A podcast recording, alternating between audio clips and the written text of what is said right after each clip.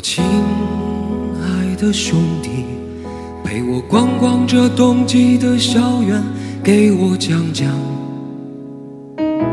那漂亮的女生，白发的先生。趁现在没有人，也没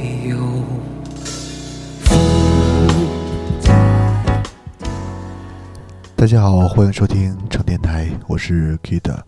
嗯、又来到了这期节目，我我会坚信，呃，能够把很多话在这一期当中跟大家聊完。嗯，从哪里说起呢？因为不久前看了一个朋友的微博，发了一个这样一段话，说今年《我是歌手》不好看的原因是，这些节目一直在消耗华语乐坛的一个遗产，而到今年终于被消耗光了。嗯，就像华说华语乐坛为什么会衰落，几乎每一个业界人生人士的发声都能给出。我我在这里表达一下歉意啊，这两天我的那个吃螺丝非常严重，也不晓得是为什么，可能说舌头真的是肥大了吧。呃，我觉得他们给我发声说拿出各自不同但却言之凿凿的证据，说，呃，盗版、互联网缺少完善的保全保版权保护制度，或者说被选秀节目毁掉，呃，音乐在当今娱乐中比重降低，或者说大众缺少了消费音乐习惯。呃，时代的分众过度，使得普通认同，呃，普中普普遍的认同严重缺失。音乐制作，再或者说是音乐制作的门槛降低，导致于产品鱼龙混杂。无论怎么说吧，当下若还能有一首歌被唱红，那多半就是在电视综艺或者选秀上被唱红的。我可以非常明确的告诉大家。我会觉得，现在当今的音乐时代，我会觉得是一个最好的时代，它永远不是一个最坏的时代，因为会让更多好的音乐让大众所知道。虽然说现在大众甄选起来很麻烦，他没有办法去评判好与坏，无法从大海捞针当中拾得那个针。但是，当如果一个收听量达到一个程度之后，人们的艺术欣赏水平，或者说是对音乐认知的水平，能够达到一个登峰造极的地步。或者说，就像现在大家听那首歌，来自于老狼的《冬季校园》。呃，就像我对老狼多年前曾经看过的很多次演出一样，他永远是那个样子，永远不会变。但是可能我知道，很多人不知道，非常非常多人不知道。就像我的父母，或者说我的不太关注音乐的朋友们都不太知道。但是通过《我是歌手》，我可以让他们知道，老狼是当今社会被埋没的。一个非常非常有影响力的民谣歌手。那宿舍里的录音机也天天放着爱你爱你，可是每到假期，你们都仓皇离去。我亲爱的兄弟，也为女生白发的先生。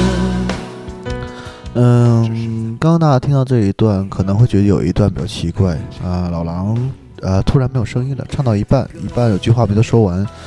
嗯，如果看过现场的朋友们，可以告诉大家，其实就我对于老狼的一个了解吧，呃，当时的场面是这样的，无论怎样，呃，老狼默手看着高晓松，然后嘴里唱着“我亲爱的兄弟”的时候，眼眶是湿润的。呃，就像现场在节目组的朋友们给我透露过，当场的时候，其实老狼是想要把这样的一个环节给掩盖掉的，或者说是当场他并不想要借由这样的一个呃环节让大家博得同情，或者是给大家讲故事。呃，就像后期节目组也征询过老狼的意见，说是否把这一段在后期的采访当中给讲出来。老狼说：“不用，没有必要的。很多时候，很多事，很多事儿，不想要内容这种事把自己炒得很热，因为大家都只是个唱歌的嘛。嗯，听起来好像很淡，非常非常淡，好像不真实，淡的都非常非常的不真实。但是确实，呃，音乐产业的好与坏，更重要的是每一个音乐人对音乐的态度。呃，现在的时代跟往常确实不一样了，但是时代虽然变，歌曲没有变。嗯，虽然说我们经历的不是一个跟以前一样的时事，但当今的时事需要接力而行。嗯，回想起来，这一季却没有哪首歌被明显的吹唱红。硬要比起来的话，我觉得只有，嗯，徐佳莹唱的几首还算有比较高的关注度。无论是《失落沙洲》啊，《修炼爱情》和《莉莉安》，徐佳莹拥有一个敏锐且优秀的唱片思维及审美取向。他在比赛中的唱片思路去诠释表演，歌曲的循环性与耐听度都比其他歌手高出不少。一般来说，一般来说，选秀歌手很难建立起个人作品的影响力。嗯，确实是非常非常困难。这十年来，大陆选秀出身的歌手中，也只有张靓颖吧，能有几首耳熟能详的代表作。因为选秀与唱片有着截然不同的价值取向，一个是非常精彩的现场表演，未必经得起循环，特别是在电视节目中。呃，现彩精现场精彩的捷径，往往是用力过度，同时是过于炫技。那么声音会喧宾夺主的改掉呃盖掉词曲本身的内容，比如谭维维的华腔呃华语老腔的艺人那个给点颜色，现场无疑是精彩且震撼的。可是你会把它放到播放器中循环播放吗？谭维至今在音乐网站上播放率最高的歌手歌应该是那首技法并外露的如果有来生。所以说徐佳莹的过人之处过人之处。呃，他的想法应该是躲在作品后面的，而且改编的不露声色。你和他没有如愿，短短半年内开始分裂。嗯，我的爱依旧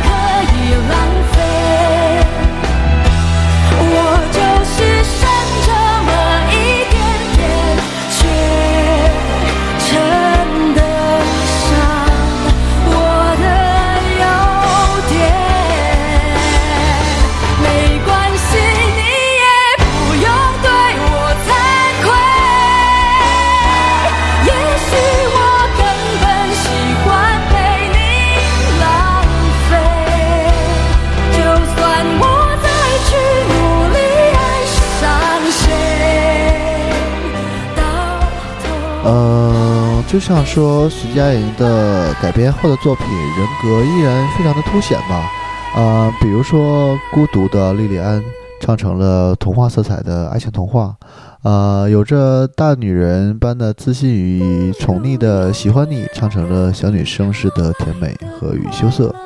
把麻木但神经质的备胎之歌浪费，也是刚刚的给大家放的这一首，可能唱出了三分糊涂和七分清醒。有些歌并不常见得，不并不见得吧，有原唱唱的出色。徐亚莹的现场有时会有一些有心无力。如果说硬要把黄绮珊这类归为有力无心的话，但一首歌必须要有鲜明的人格才能经得起回味。嗯，从这一点来说，徐亚莹的表现配得上她的那个播放量吧。存一段不知所云的凌乱，谁的烟头尽管嚣张，扩散里波澜，海乱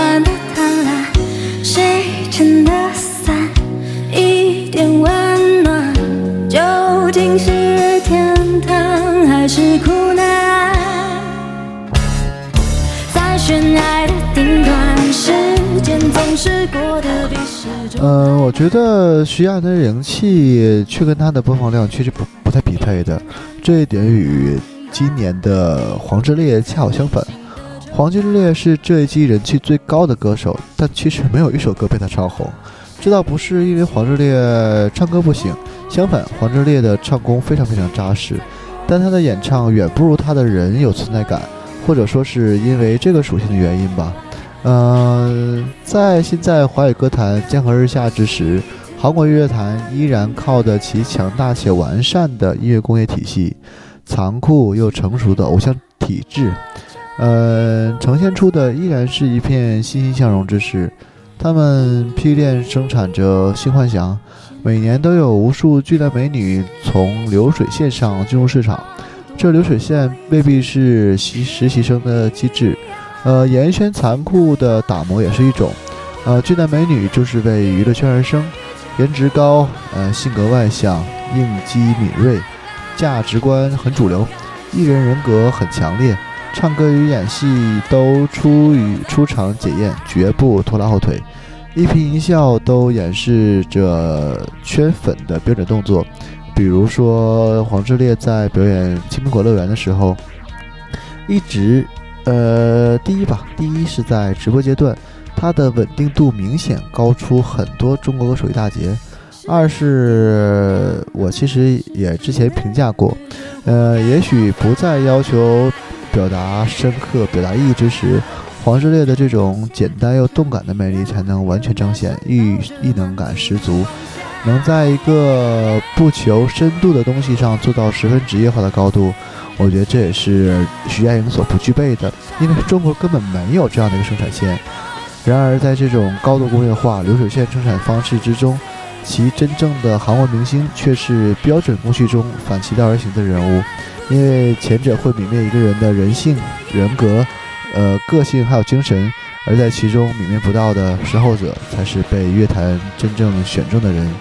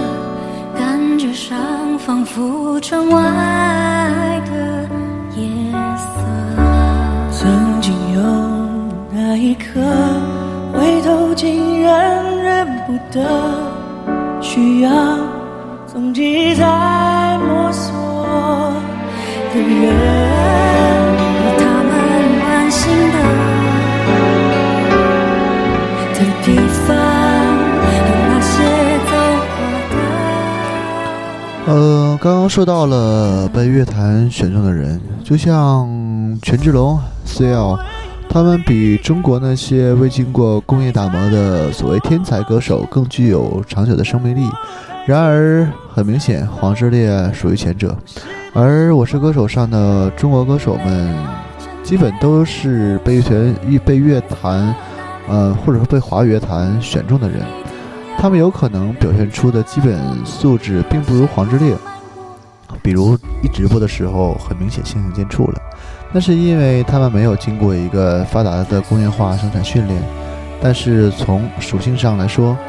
呃，或者说这是这句话实在是政治的不正确吧？呃，就像一个车祸走音的张信哲，远远比才高八斗的金志文更像一个歌手。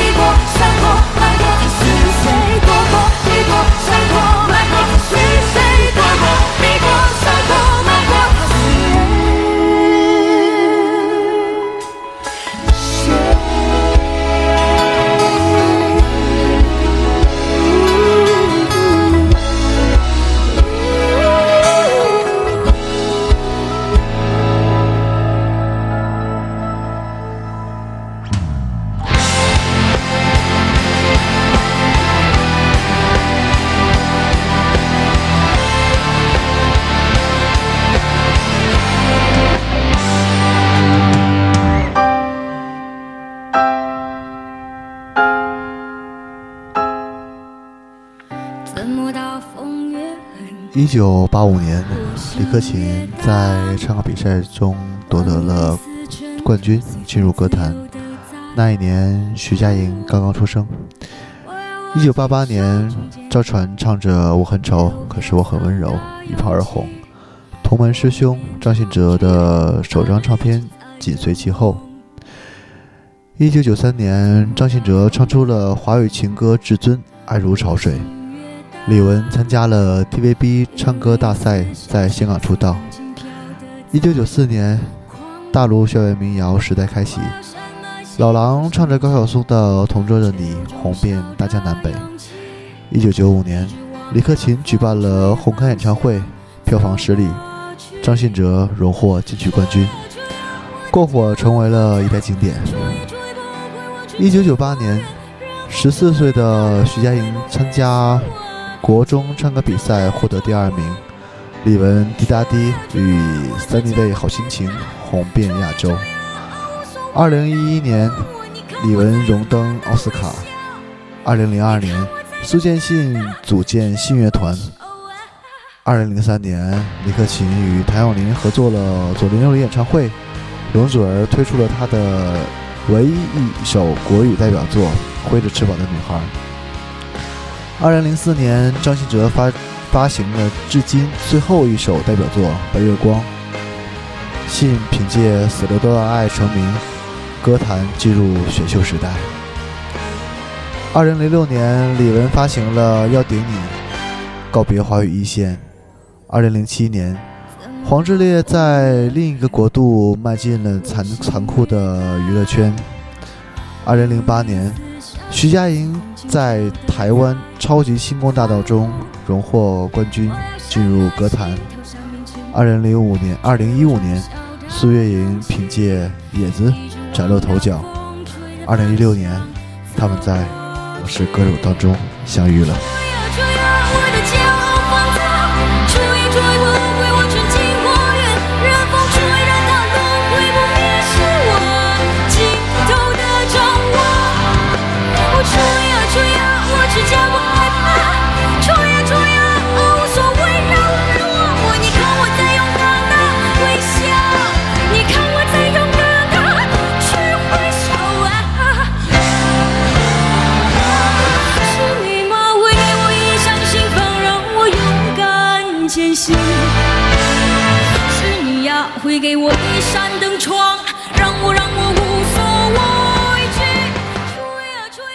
是歌手，这是一个挺神奇的地儿，因为很多歌手在其上面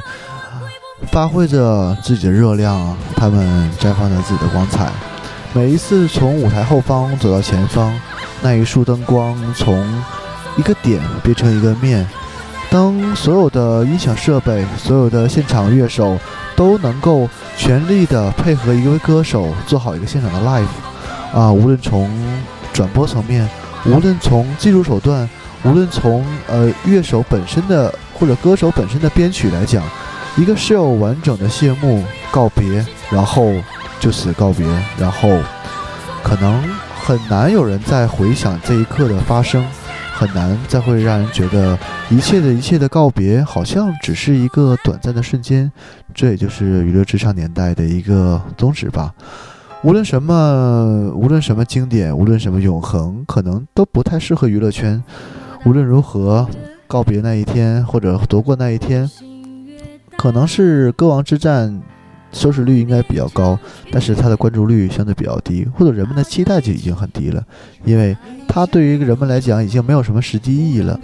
无论是什么时候，它都会是像一个一个光，一一束力量，或者说让人们感受到的，呃，会是呃由心而外散发出来的对于音乐的渴望。我们喜欢听音乐，我们喜欢听好听的音乐，我们希望能够让中国乐团能够迅猛的发展，或者不是迅猛，稳步的发展，能够达到一个顶尖的水平。因为娱乐和音乐可能是我们人生当中所需要的，或者是我生活的一部分。但是现在的当今乐坛很让我们失望的一点是，无论是怎样的一个管制措施，或者怎样的人们的关注度提升，它都会像中国足球一样，从呃一个让人们呃非常喜爱的一个东西，变成了我们内心当中的一个痛。可能每次提到了一些乐手，每次提到了一些歌手，都会感叹中国乐坛的落寞。但是我相信我们都会有希望的，或者是我们心中抱有希望。那么无论如何，中国的音乐或者说是中国的所有所有的文化产业，都会随之到达一个能够满足我们能够正规的一个高度，让这个东西持续能够发展。所以说，选秀无论是它现在存在也好，或者说选秀它的一个实际意义也好，我都会认为它不是毁掉中国音乐的一个很重点的东西，因为我们现在喜爱的只是我们内心的一个东西。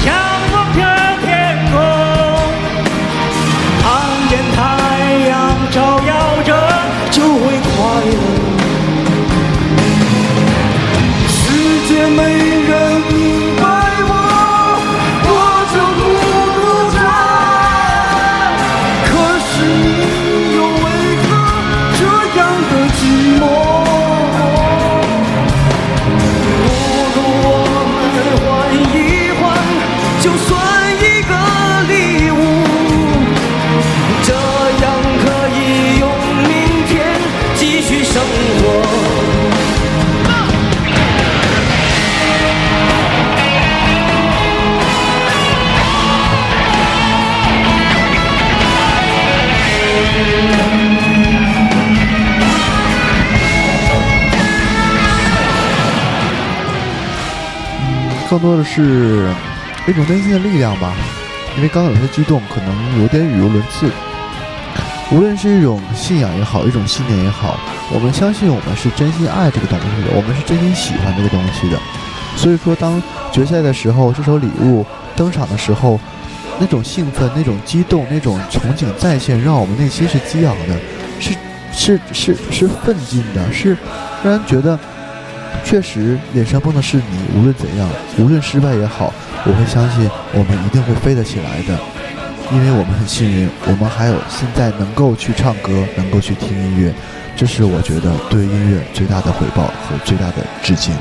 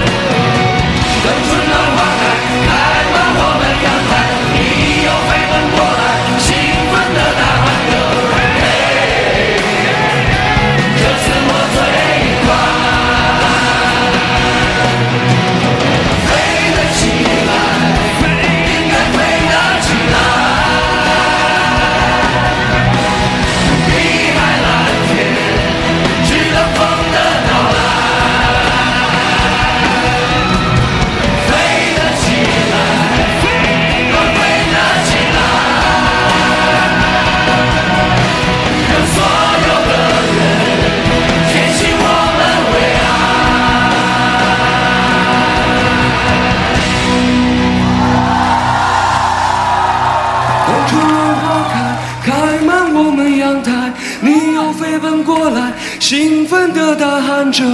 嘿，这次我最快。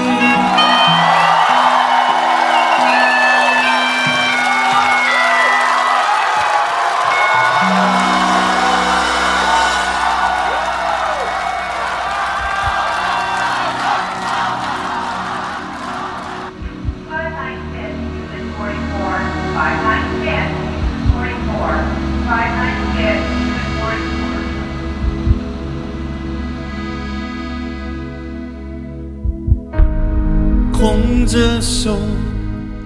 犹如你来的时候。呃，这些人都各自代表了一个时代，背负了一个时代，又告别了一个时代。有的曾经留下了华语音乐的遗产，但如今也与新人一同共同消费着这份遗产。旋律、声音、歌词，形成了记忆中一段一段抽象又具体的时光。它给我们省略的法则，让我们跳过那些晦暗又不具戏剧性的平凡事件，用时代的经典去把他们的事业的转折点、巅峰时刻、滑铁卢、里程碑的事串成了一条条线。这些线重叠、交叉，形成命运的纹路，曲折又回旋，浮浮沉沉，此沉彼伏。显现出了乐坛的兴衰的冰山一角吧。而二零一六年，他们在《我是歌手》的舞台上汇聚成一个点，聚光灯闪耀的那一刻，每个人的眼前都是亮得刺眼的，自己那些更加具体、逼真的、触手可及的人生，却如同台上的平凡大众一样，遁入了黑暗与期盼之中。而将来各自还会有怎样的时代曲呢？这一切都是未知数。陈奕迅在二十年前出道的时候，第一首歌中唱到了“好想唱一阙曲，见证日子怎么过，哪个时事能没有歌？”时事就是这样，终将会褪去，人们终将会忘记。可是我们转过头来回望，是什么改变了我们？是什么让我们能被大家记住？可能人在走到人生最后那一刻的时候，回望人生，看的一个一个瞬间，并不会觉得人生有多么的奇妙，可能会觉得很真实，因为每一个点都让人能证明你曾经来过这个世界。好吧，今天的节目就是这样，稍微有些沉重，稍微有些不符合我们以前的气质或者以前的套路，但是无论如何，一切感动都是真实的。今天的节目就是这样，我是 Kid，这里是成电台，我们下期再见，拜拜。